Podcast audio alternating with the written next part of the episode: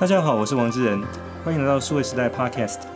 呃，在这期节目当中，我们要来聊一个有趣的题目，是关于网红哦。那其实，在我们日常生活当中，其实大家每天都上网，而且不只是一个小时。那除了可能看新闻，就是呃做各种娱乐和朋友在可能社交平台上聊天之外，其实非常多的时间是在关注各种网红。那这里面包含有新闻的网红、娱乐的网红、体育的网红、投资的网红等等等哦。那甚至很多网红的意见，或者说可能他的这个。表达出来这个影响力，在这社会大众比很多的这个传统新闻媒体还要大很多，所以在这期节目当中，我们就要来好好聊一下网红这个题目。好，那我们很高兴在这期节目当中邀请到《数位时代》杂志的采访编辑陈以华，同时也是负责这一次百大网红专题的编辑部同事，来到我们节目。以华你好，啊，智仁你好，大家好，我是《数位时代》的以华。那以华先。一开始跟我们简单介绍一下，就说那这一次的这个百大网红的主题是怎么制作，就包含他怎么去取样，然后用什么样的标准去得到这个最后的结果。是我们今年是第三年做这个题目啊，然后我们三年以来都是跟艾卡拉合作，他们旗下有一个 AI 网红的数据平台叫做 KOL Reader，然后就是它这个数据库里面到今年已经累积了三点八万台湾网红的资料，然后我们从这里面根据呃网红在 Facebook、Instagram 跟 YouTube 三大平台上面的互动率跟粉丝数两个重要指标的成绩，然后今年的统计时间是从二零二零年的六月到今年的五月。然后来看，在这个时间点之内，我们的资料库里面三点八万网红他们的表现状况如何，来排名出这个百大网红的榜单。那这个榜单跟去年比较起来的最大的变化是什么？今年的榜单跟过去比较起来，大概有五十趴左右的变动，就上面的人、上面的角色有五十趴左右的变动。那其实从里面的变化，我们也可以看得出来，在过去一年大家呃关注的题目是什么，然后大家。在呃网红在制作内容的时候有一些什么样的变化？那我们可以看到的是，在美食类跟游戏类，其实受到疫情的影响很多，它的表现是特别出色的。那这里面有关于比如说呃男性、女性这些比例有有这样的统计吗？呃，是的，有。就三点八万来看的话，其实呃男性跟女性的比例不大，大概都跟前两年维持差不多的水准。但是我们的团体类、呃宠物类的网红的比例是有在增加的。那跟我们谈一下，就是说，因为这个研究整个进行了大概有三个多月的时间了，那这个也是数位时代第三年，就是连续做这个网红的调查。那今年的这个调查当中有什么样的重要发现？可不可以先跟我们听众朋友来分享一下？嗯，是对，今年是我们第三年来处理这个题目了。那就是我们看到说，呃，网红这个生态其实越来越成熟完整，我们开始希望能够把它当成一个成熟的产业来看待。所以说，已经连续第三年做这个题目了。那今年发现的比较特别的地方，第一个当然就是很直观的，可以发现，在艾卡拉资料库里面，其实这个网红的规模是越来越大了。那在今年已经累积到三点八万网红，跟第一年的两万多比起来，其实是一个将近翻倍的数字哦。那可以看到这个三点八万，其中其实一一万粉以下的这个奈米网红，它是数量过半的。就其实我们可以说是奈米网红这个小剂量的呃玩家来撑起大部分这个三点八万的这个分量，这样子。是，那这个所谓的可能粉丝人数在一万以下的这个奈米网红，刚才提到是说，呃，已经成为整个我们可能在网红圈子里面的主力哦。那当然，可能今天的奈米有可能明天长成明天的大米哦，就是说，所以。这个过程里面，就是说，呃，越来越多的人其实有兴趣，他可能不是一个当成工作，他可能就是一个纯粹可能跟自己的亲朋好友，或者说可能跟某一个议题兴趣相关的这些朋友，可以一起可能分享一些他自己的一些看法。那除了这个奈米网红的人数在快速增加之外，这个呃榜单里面还有哪些比较有趣的一些讯息，在今年这个研究成果当中体现出来的？啊，是今年就是我们除了三点八万网红的分析之外，其实我们也有一个，如同以往也有一个白大的榜单。那呃，对比这个三点八万跟百大榜的榜单来看，其实会发现他们经营的策略是很不一样的哦。那从三点八万这个比较比较大规模的很多小型网红的这个基数来看，其实大家都会从呃 Facebook、Instagram 这些相对 YouTube 比较没有技术门槛的平台切入。所以说，我们可以看到三点八万里面大概只有十六趴左右，它是有经营 YouTube 频道的。可是从百大网红里面来看的话，其实有九成以上都是。YouTube、Facebook 跟 Instagram 三个平台，它都必须要经营，它才能够走到百大这个地位这样子。所以就说，呃，一开始可能先从一个单一平台，但如果真的要成名，或者说把影响力扩大，就开始要有所谓的第二个、第三个，就所谓多平台的经营。可能这个是我们是其中一个重要的发现。是。那另外就是在这个百大的榜单里面，能不能跟我们谈一下，那前三名是谁呢？我想大家都很好奇。啊，今年第一名是我们的蔡阿嘎，他是台湾应该是第一个突破百万订阅的一个网红哦。那他也其实他也是过去三年来，他今年是蝉联第三届的榜首。所以说，今年我们也在杂志的内容里面，请他分享了很多他一路走来的经验。那他在中间也做了很多调整，都是很有趣的故事。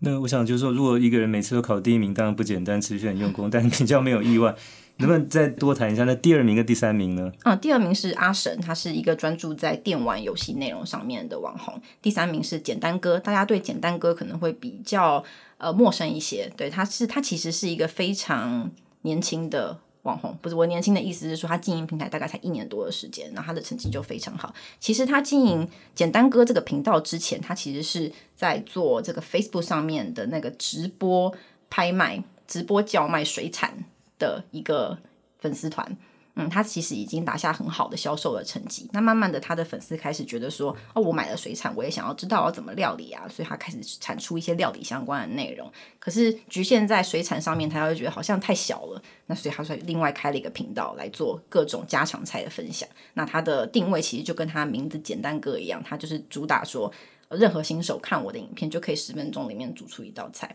然后它的内容的形式其实也非常针对于料理新手来做。比如说他的影片里面都会有说，好，现在是五秒钟开放截图，我就给你看我所有的素材啊，我所有的食材需要什么，那新手就可以赶快截图下来，然后来执行我接下来的料理步骤。所以说他用这样子的形式在 Facebook 上面，也就是他在做拍卖上面一个很熟悉的平台上面打下了一个很好的成绩。在这个百大网红榜单里面，跟去年相比。变化大吗？就是这一百个进榜的这个里头，就是可能有多少是去年也在榜上，然后大概五十趴，五十趴，嗯，所以算是变动蛮大的。然后可以看得出来，比较大的特色是在今年这个电玩类跟美食料理类的成绩其实非常好。我们在前五名里面就有三个是料理类的。以往可能美食生活类都是很受欢迎的素材，可是今年的这个五大里面的三大，它其实就是料理，它就是教你怎么做菜，它不是吃播。对，所以可以看得出来，这其实是反映了一个疫情带动之下大家关心的话题。是，那我知道好像这里面那些原先的旅游网红，今年大概就成绩差很多。呃，还是会有人进榜啦。嗯、生活类跟搞笑类的，其实都还是表现很好，都有在百大里面。可是如果你聚焦到前五名来看的话，就是料理类的就特别抢眼。那我想，那这个倒引起我的兴趣了，就是说，如果这个汰换率有百分之五十，其实非常高。那特别，我想刚才提到说，疫情的关系，可能。旅游类稍稍微下去一点，但是呢，游戏类跟在家做料理的这个是上来，这个很明显的这样一个变化。是。那从这边再回来看，那那这个第一名这个蔡阿嘎就有点意思了，就是说，那在这样的这么大的变动率之下，他还能够继续维持榜首，而且是连三连续三年卫冕哦。那过去这一年，他做了一些什么新的动作或者调整吗？嗯、就是说，因为如果变动这么大，他做同样的事情大概很难维持哦，所以他应该是有一些不同的一些。动作出来，可不可以跟我们谈一下？那可能在这个里面，他做了哪些调整呢？是蔡阿嘎，其实他过去两年来吧，我觉得算是他调整非常大的一段时间。当然，这也跟他自己的生命历程有关系。他除了他的太太李贝开始加入他之外，然后他也有了多了两个孩子，所以说他其实把他的频道，他原先只有一个蔡阿嘎频道，然后他慢慢在近年来，他把它分成了四个 YouTube 频道。他其实做了很多分众的功课。那他的呃。嘎扫里贝，它的内容可能就会是有更多呃吸引女性内容、女性观众的内容。那他有小孩，所以他关于亲子这个话题，他也经营得很好。可是他都把它分在不同的频道来做。那不同的频道之间也可以有互相导流。对，可能我原本是一个，我是一个很年轻的妈妈，然后我以前没有看过蔡阿嘎那种节奏很快、很搞笑，然后可能会骂脏话的内容。可是我先被李贝吸引了，然后发现，哎，原来他有可以延伸阅读到这么多个频道，那我就变成一个新捞进来的粉丝。对，他在这一块串接上面做得很好，而且他也很愿意大胆尝试。比如说，他有谈到说，呃，在过去一年，其实，在 YouTube 频道上面，一个很重要的趋势是影音内容越来越长，以往可能。大概五分钟的内容就差不多了。可是现在因为大家看电视越来越少，大家把这个呃，可能我吃便当要配影片这样子的需求都转移到 YouTube 平台上面，所以说大家对于影片长度的接受度大概可以到十五二十分钟啊。那他也做了这样子的尝试。那除了蔡阿嘎之外，是不是还有一些我们可能之前知道的这些有名的网红，可能在今年榜单上面也还在，而且也是做了调整的？能不能还有其他的例子？比如说，好像志奇七七好像在这个榜单上也是今年继续是一个常客，但是也做了一些不一样的事情。嗯，是今年我们也有采访到这个志奇七七哦，那他其实是靠这个时事评论类的内容打下很好的成绩。那他也有跟我们分享一些他在经营时事类内容上面的一些诀窍。那其实。靠时事来取得高互动、高流量这件事情是一个非常典型的做法。像蔡雅刚他说，他也许也会这样做，可是他对于一个大型网红来讲，他可能会更在意的是这个议题的操作会不会影响，会不会为我带来负面声量。对，我在一个基数很大的状况之下，我可能我评估过后有风险，那我宁愿不要做。但对自己机器来讲就不太一样，是因为它本来就是用这个话题切入市场的，那它怎么样在这个。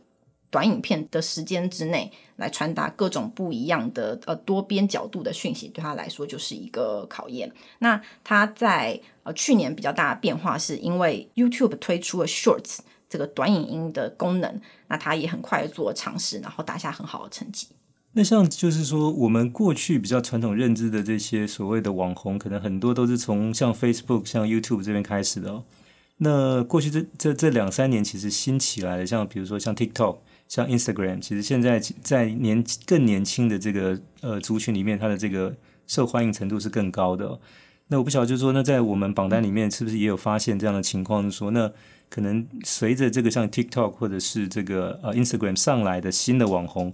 可能跟原先就是 YouTube 或者是像 Facebook 这种的，是不是有一些不一样？那是不是更多进榜的，或者可能上升更快的是来自这些新的所谓的平台？嗯，是我们今年的那个百大榜单的评分标准，其实还是以这个三大平台、三大最主流的平台的计分为主。TikTok 其实并并不是在我们的计分之内，但是我们也可以看到 TikTok 这个平台的兴起，其实对于网红来讲有一些影响哦。像是呃刚刚讲到志祺七七，他开始经营短影音，那短影音在 YouTube 上面其实就是这个。对，非常大的龙头，它为了要抵抗 TikTok 兴起的短影音浪潮而推出的新功能。那我觉得可以看到的是说，尽管说 TikTok 在年轻人的族群真的是非常受到欢迎哦，很多的报道也都有写到说，呃，在我们的可能是国中生、高中生，他们对于 TikTok 粘着度是非常高的，他们甚至会是直接去看那个只有中国限定的这个抖音，就录版抖音，他们也是都在看这个平台的。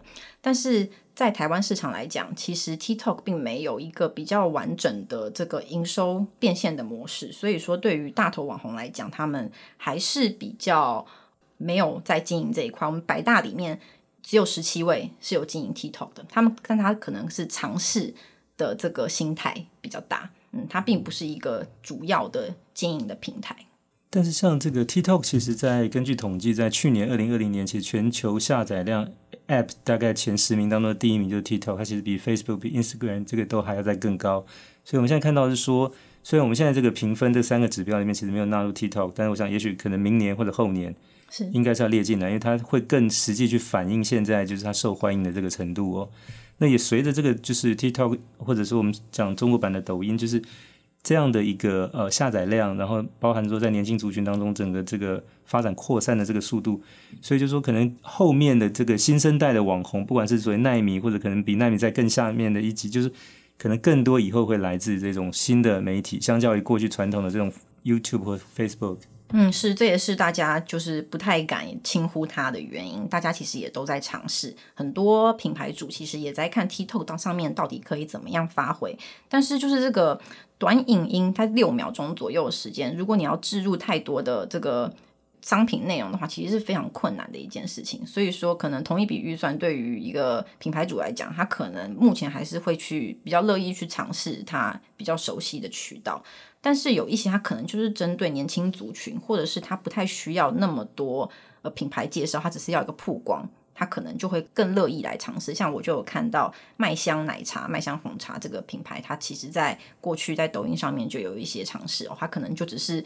一个呃品牌的曝光，嗯，然后它也是非常主打说年轻族群嘛。他的电视广告里面，我们都可以看到，他用了很多高中生的形象来做电视的视觉这件事情。所以说，他想要触碰到新的年轻的呃消费者的话，TikTok 就会是他很在意的一个平台。是，那我我想聊到这个也正好想请教颐华，就是说，那可能关于这些网红，他们目前是不是有一些商业模式哦？那刚才提到，当然说这种短视频影音，它其实六秒钟时间，如果你要去做一些商品的这个推销，其实比较难。但是我想一般来讲，像这种所谓的呃，现在你在收看，不管是说这种在社交平台，在这种影音平台上，其实那种 hard sell 就是很简单粗暴就要卖你东西的那个方式，大概我想慢慢应该会过去，因为像比如在 podcast 上面，就是会有。很多现在的这种以前的口播广告，包括现在也还有，但我想那个对听众来讲，其实是非常大的干扰跟不友善哦。那当然比较方便的，会是说你如果是在这个短视频里面，可能这个主角他身上穿着，或者手上戴着，或者头上有一个帽子，他其实就有这个产品的信息在。那我想就像很多的这种，比如说奥斯卡，或者说像是最近台湾的这个，像是这个呃颁奖典礼，就是那你这个里面，比如说可能知名的人物他们穿了什么样的鞋子上台，然后或者说。那这些其实观众或者这种就是呃他自己就会去注意到这个消息，可能自己就在网络上去传播，那效果会远比就是说可能有一个这个直播主或者网红可能直接对着镜头去说啊，他哪一个产品很棒，那种所谓卖药式的这种广告是比较简单粗暴，可那那一种大概应该是比较难被现在新一代的比较年轻的这种观众所接受。嗯，是，但是我们也看到呃，就是可以说这个。厂商跟网红之间的合作模式其实是越来越丰富多元的。像是一开始，就像呃，我们这一次杂志里面有谈到，我们觉得互动这件事情其实跟订阅数比起来，它的重要性是越来越高。那其实这一部分也是因为跟厂商之间的合作有关系，就是。当然，我们在谈网红这个产业的时候，呃，网红的内容，然后消费者喜不喜欢，跟厂商愿不愿意投钱进去，这都是很重要的因素嘛。那一开始在 YouTube 刚开始兴起的时候，我可能一个厂商只能够从前台的订阅数来看，说这个网红他重不重要，我愿意花多少钱给他。可是，在后台数据越来越多的状况之下，我能够参考的数值更多了，我可能可以知道说这个网红他的目标是。呃，几岁到几岁的男性还是女性，对，我都可以非常清楚的知道。所以说，对于厂商来讲，他能够。呃，合作的的方式就更多。那像是早期在只能看到订阅数的状况之下，厂商合作的方式，也许就像是刚刚讲的，我就是一直曝光内容，然后呃，我跟网红之间的这个拆账的形式，我付钱的形式，可能就是我给一笔钱，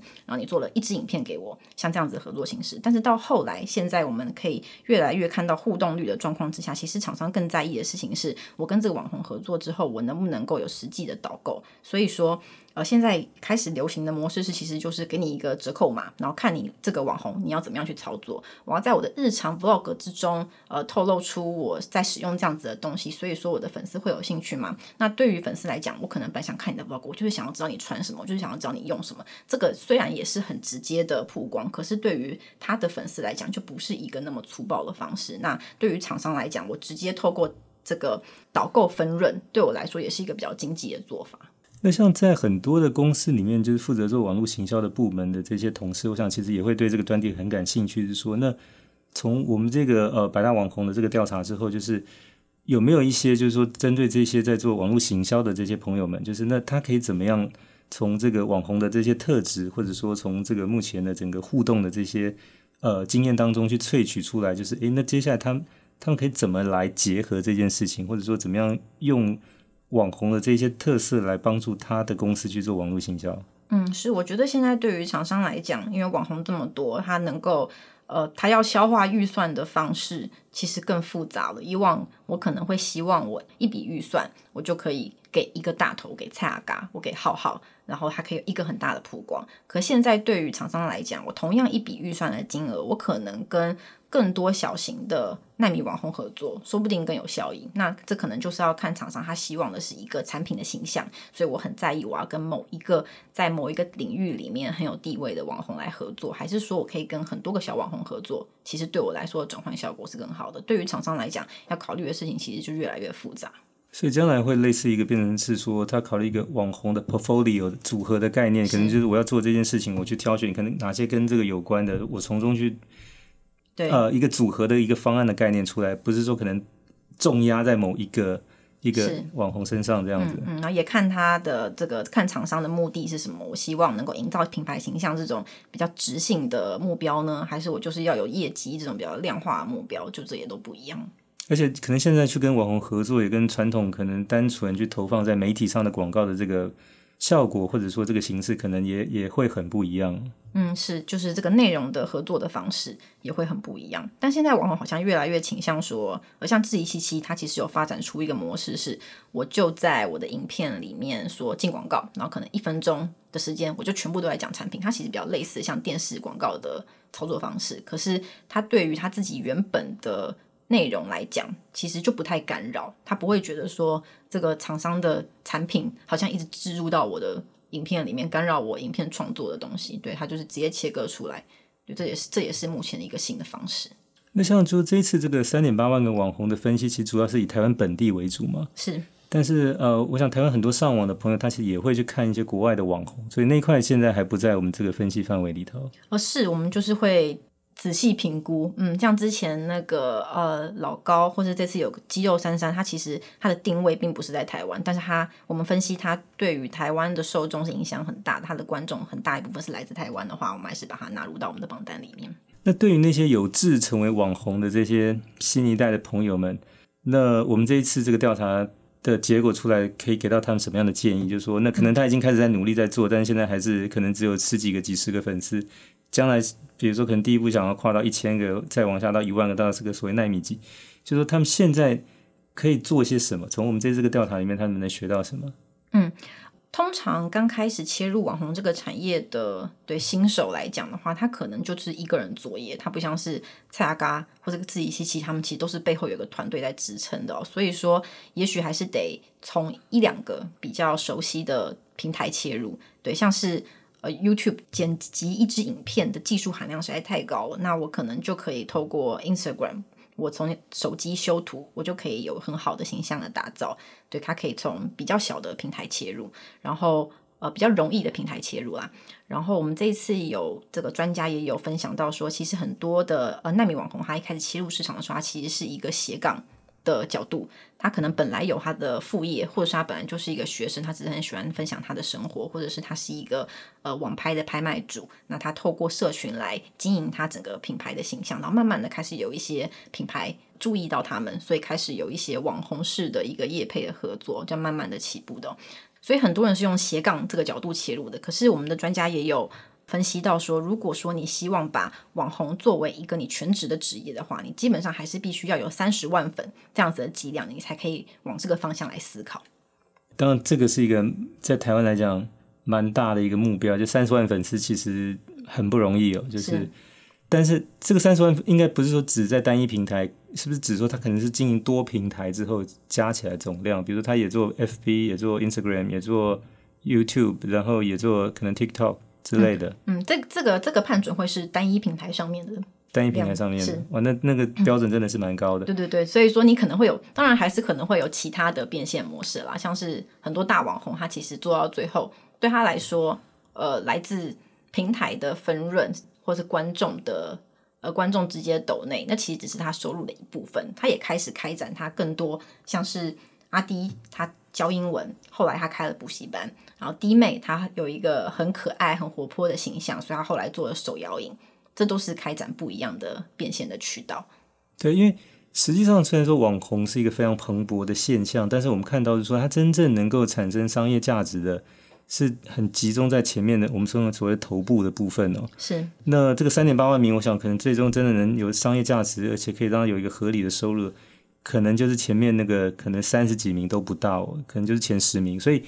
呃，这个也是一个比较残酷但真实的情况，说可能多数人看到网红其实是一个蛮光鲜亮丽，但是要回到这个商业价值这件事情来，但大部分品牌还是还是会去追逐比较是属于前几名的这个部分。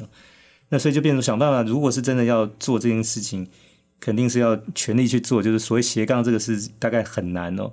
那另外就是说刚才提到那个三十万粉丝是一个基本的一个测试的一个标准的话，光是要达到这个也也不容易，要花很多的力气哦。是。那当然，我想再回过头来，就是说，那除了就是这个网红的部分，我们大概比较印象中，除了一人之外，其实还有所谓的二人组哦，比如像这个所谓的嗯百灵果，或者说像什么老高与小莫哈、哦，那其实也有三人组、四人组的这种团体。那我不晓得就是说，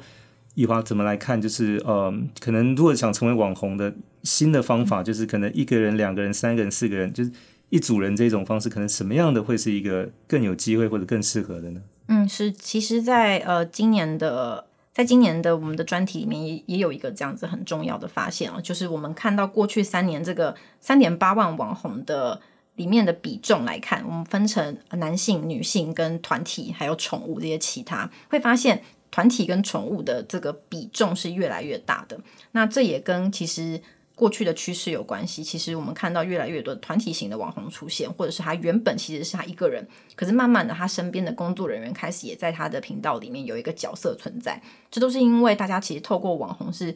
呃希望能够寻求更多的陪伴感，那这也是网红跟明星艺人来讲很不一样的价值的地方，所以说对网红。在这个团体类的话，它可以有更多的人设，它有更多角色嘛，它可以有更多的设定，那就会让它的内容越来越丰富，然后这个观众也会更容易吸在这个平台上面，这样子。那所谓宠物网红的意思是说，它的主人帮这个宠物 对去设了一个，我不能讲人设，可能叫宠设吧，宠物设定，然后以它的可能日常故事什么这个为主去上传这样的这些影片之类的，或者可能带他回答跟粉丝之间的互动。嗯，像是呃。皇阿玛就是一个很很典型的案例嘛，然后豆浆也是一个很很受欢迎的猫咪，对，它就是就透过跟这些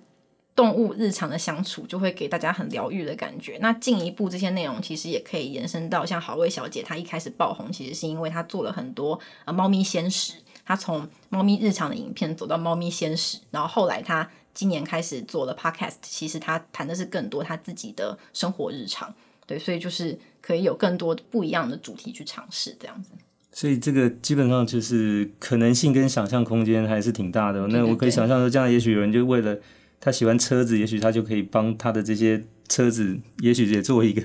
就是一个网红的频道等等等之类。我想这个当然，呃，只要有想象力，能够把它变成是图像或者文字或者声音，其实都有可能是啊、成为这个所谓的这种网红的这种可能性哦。那另外一点就是说，我想过去。前两年就是说有很多的所谓直播网红这一块，特别是直播带货的，那感觉上在今年好像就是在二一年好像比较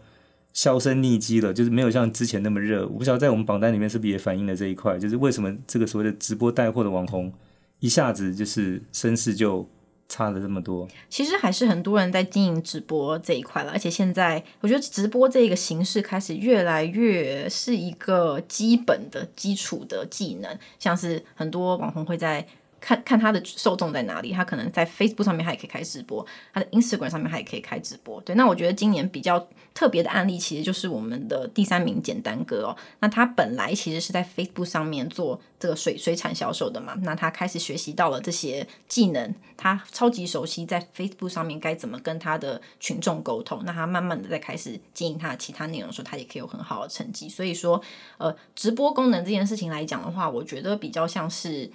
对，就是现在只是一种形式，然后它可以创造的是综效这样子。以华呢，关于这一次这个呃百大网红这个调查，还有没有一些就是说重要的发现？呃，我们刚才还没有聊到，你觉得想跟听众朋友来分享的？我觉得比较特别的还没聊到，大概就是那个 podcast 这个风潮哦。那在去年的百大网红的最后一个章节，其实我们单独讨论了 podcast 的爆红这件事情。回顾起来的话，大概是从二零二零年初开始。台湾开始突然很流行 podcast，然后我们也可以看到，呃，骨癌跟这个台湾通勤第一品牌，其实就是在二月跟四月的时候创立他们的频道，然后抓到这一波趋势开始流行起来的。那在今年我们讨论 podcast 这个形式的时候，其实我们更想要探讨的是，podcast 爆红一年了，那这个趋势还在吗？那这个趋势对于我们从三大平台上面原生的网红来讲，它的影响性是什么？那我们可以看到的数据上面，其实也非常清楚。Podcast 讨论的声量其实就是逐年在逐步在升高。其实到了现在，都还是一直非常的受到关注，它的热度是在延烧当中的。但是对于本来就已经在三大平台上面非常成熟的网红来讲，今年只有九个它是有经营 Podcast 频道的。那其实这个背后的原因也跟 TikTok 有一点类似，就是它的变现模式其实还是相对于其他平台比较受局限。目前大概就是口播，我在我的那个呃频道里面，我用口说的方式来叙述一段关于产品的特色等等这样子的方式。那其实这对于已经有经营别的品牌。别的平台的网红来讲，厂商要跟他合作的时候，他就会想说，哦，比如说这次我们有关韶文，那他是经营了超多不同的平台，还有经营 Podcast。那如果呃品牌主想要跟关韶文这个网红合作，我就会在想说，我如果说只是在你的 Podcast 里面能够口播一段的话，那我是不是不如跟你的 YouTube 的合作？我在 YouTube 里面，我可以有更多的可能开箱啊、试吃、试用的画面。那对于品牌主来讲，我也许宁愿多多花一些钱来做到这样子的事情。这其实也是会对于呃百大网红，就是大头网红，是不是要投入 Podcast 是有一点点的犹豫的。对，可是也有提到说，刚刚强像就像是前面讲到的这个团体类网红多人设很重要这件事情，就是让你的观众有更多不一样的刺激、不一样的新鲜感嘛。那其实。对于网红来讲，他经营 Podcast 这个频道，他有一个超级完整的时间，他有一个小时左右的时间来谈论他所有的价值观、他的内容。所以说，这个其实是比短影片来得更丰富的。所以他能够做到的事情，其实是跟他的粉丝之间的那个互动是更深的。我能够传达讯息更多，我能够捞进更多铁粉。所以，对于百大网红来做 Podcast 这件事情，其实现在都还是。他们有很多周边不一样的目的跟考量，可是直接是一个新的变现的管道吗？这个就还在观察中，这样子。所以意思是说，Podcast 可能是这些网红可以去做一个根本的一个经营，就是说这个是他的这个可能呃怎么讲，就是最最基本的跟粉丝比较有深层的一些了解的。但是就是说，如果他要有更多的商业行为的可能性的话，可能就是开始要往这些视频，不管是短视频，或者说这种就是其他的形式的这种就是平台上面去发展。嗯，是，我觉得这还比较不稳定啦。就是说，有网红说他接到了超多业配，就是要做他的 podcast，但也有人说完全没有赚钱。就这个都还是，我只是想要在这个蓝海转红之前卡到一个地位。那这次我们有采访到的是，呃，好味小姐，她在。呃，去年有开始经营她的 podcast 节目，那这个其实也很有趣哦，因为他本来在他的其他平台上面，他其实就是讲宠物、讲猫咪比较多。那他在这个 p o c k e t 上面，他其实讲的是日常生活的事情，比如说他的题目可能就会有他最近生小孩啊，他的心得是什么，然后我去早餐店我点什么，就类似这种非常非常生活化的题目。那这对于呃粉丝的区别来讲，其实就是也是一个蛮有帮助的事情啦，就是说我来。我到你的 YouTube 频道，我可能想要看到猫咪影片，我想要看到怎么做鲜食。但我到 p o c k e t 上面来的时候，我可能就会有另外一个另外一个预设，说哦我现在要来看的是你的生活分享。对，它也是一个分众的过程。所以我想就是说，当然这些不同的这个平台、不同形式的 Podcast，它也传递了不同的目的哦。所以我想这个也是所谓可能这个呃网红本身跟这个受众。其实可能也看他选择用什么样的方式去互动。那当然，这个方式都不是一或零，它其实也有可能是多种复选题同时存在。所以这里面就包含像 TikTok、YouTube、FB、Instagram、Podcast 的，那这些形式都有可能同时存在。那当然不是全部都选，但也不是说是只选其中一个，然后其他都不选。我想大概是这个是一个对。受众来讲，它也是一个可挑选的一个组合，也也是一个 portfolio。那对这个网红的本身来讲，他自己也在经营不同的 portfolio 的这种形式的这个呃媒体，在跟不同的这种需求的听众在互动。所以我想这些可能性很大。那当然，我想就是说，也期待就是明年我们这个调查可能就不是三点五万笔，呃，三点八万笔，可能它会再再 double 或者可能数量再更大。所以这个其实变动很大。那每一年百分之五十的这种汰换率。其实是很惊人哦，那当然这个也看出来是说，这个整个的发展到现在应该还远远没有到要定型的时候，所以任何的这种变化跟可能性都还是存在的。嗯，是，我觉得每一个网红他们发展的历程真的差别都很大。那这次我们也有采访到一个 TikTok 原生的网红，他叫做云哦，然后他呃他在他在 TikTok 上面他有两百五十万粉丝了。这其实如果说这个剂量移到 YouTube 上面，已经是一个超大型的网红，但是。他觉得他在 TikTok 上面其实能够做到的变现还是有限，所以他近年来在做的事情就是跟台湾的这个经纪公司合作，然后开始把他在 TikTok 上面非常受欢迎的内容移到其他平台上面来。就这也是有的，就是并不只是三大平台上面的网红想要走到 TikTok 去，其实在 TikTok 上面的原生网红他们也想要跨到其他平台上面去。每个人的历程都差别很大。是，那我想这个其实也是我们在谈所谓的自媒体，就是说怎么样可能以个人或者说可能以个人为主的团队慢慢能够发展起来。当然，这个这里头就是说，他得自己本身有一些故事性，然后他有一些想法想要转达。那同时，当然也有其他的这些听众对这些事情感兴趣，所以这个才能够持续下去。那我们今天也非常谢谢数位时代采访编辑陈以华来到我们节目，跟我们分享九月号的封面故事《百大网红》这个专题里面的一些重要的发现。谢谢以华，谢谢。那也谢谢各位听众的收听，希望大家会喜欢这集的内容，欢迎点赞和转发，也希望持续给我们关注和留言。我们下期再会。